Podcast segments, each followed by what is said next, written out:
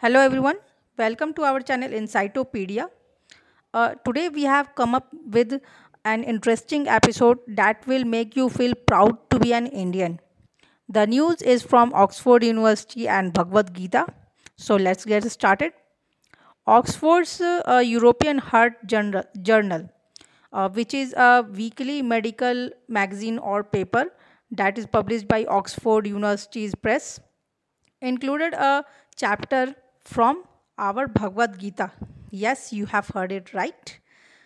Oxford University's journal, a European Heart Journal, had included a chapter uh, uh, which is uh, which name is uh, lessons from the Bhagavad Gita in its paper on COVID 19 and the healthcare workers.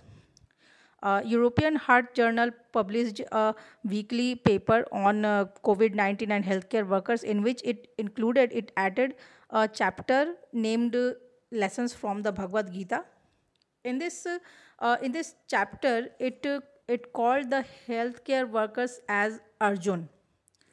Yes, uh, it had called the healthcares as Arjun because they are they are working unconditionally sometimes for long durations and even without breaks to treat covid-19 patients.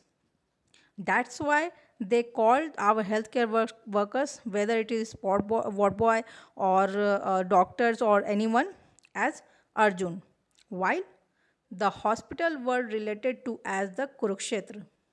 The paper showed hospitals as the Kurukshetra because it is uh, uh, this time the hospital is uh, acting like a uh, battleground against the deadly coronavirus.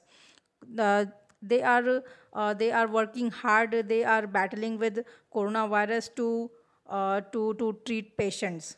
That's why the paper showed the hospital as Kurukshetra of Bhagavad Gita, while they showed the healthcare workers as Arjun.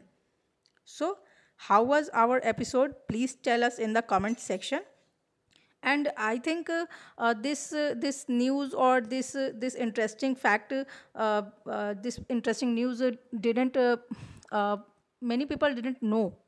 So keep sharing it, and as far as you share, the people will feel proud to be an Indian.